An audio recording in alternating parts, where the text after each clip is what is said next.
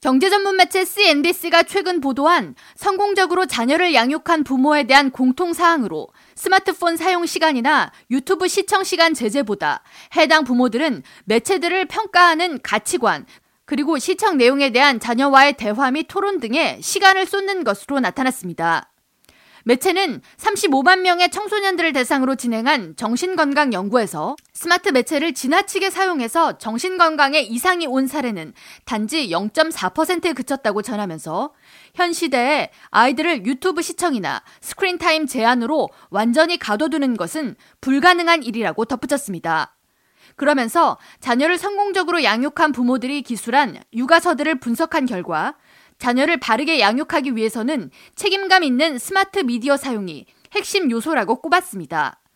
이를 위해 자녀가 사용하는 애플리케이션과 게임, 유튜브 채널 등이 무엇인지를 알아둘 필요가 있으며 이들 콘텐츠가 어떤 장점을 주고 어떤 해로운 점이 있는지를 자녀와 꼭 토론하는 시간을 가질 것을 권했습니다.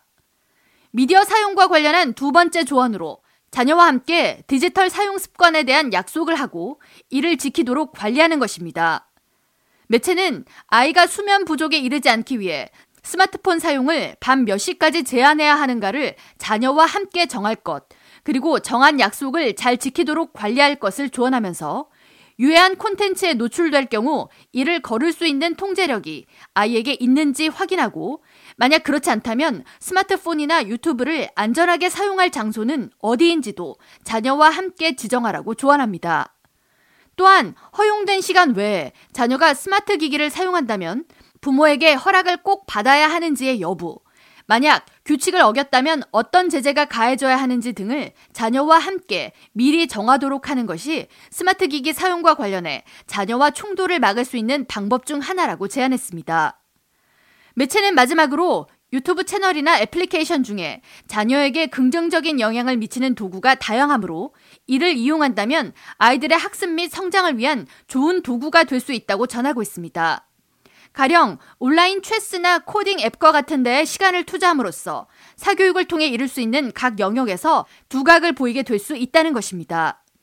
이를 위해 자신의 자녀에게 유용한 교육용 게임과 앱을 알아보고 자녀가 이를 사용하도록 지지하고 격려하는 부모의 노력이 필요하며 자녀가 앱을 사용하면서 무엇을 배웠는지 어떤 점에서 개선이 있었는지를 자주 점검하는 것이 필요합니다. 자녀를 성공적으로 키운 부모들이 공통적으로 전하는 메시지는 스마트 기기는 도구일 뿐이며 인간이 사용하는 여러 다른 도구들과 마찬가지로 어떻게 사용하는지에 따라 독이 될 수도 이득이 될 수도 있다는 것입니다.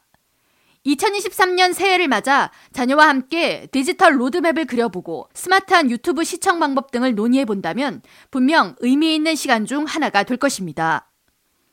K라디오 전영숙입니다.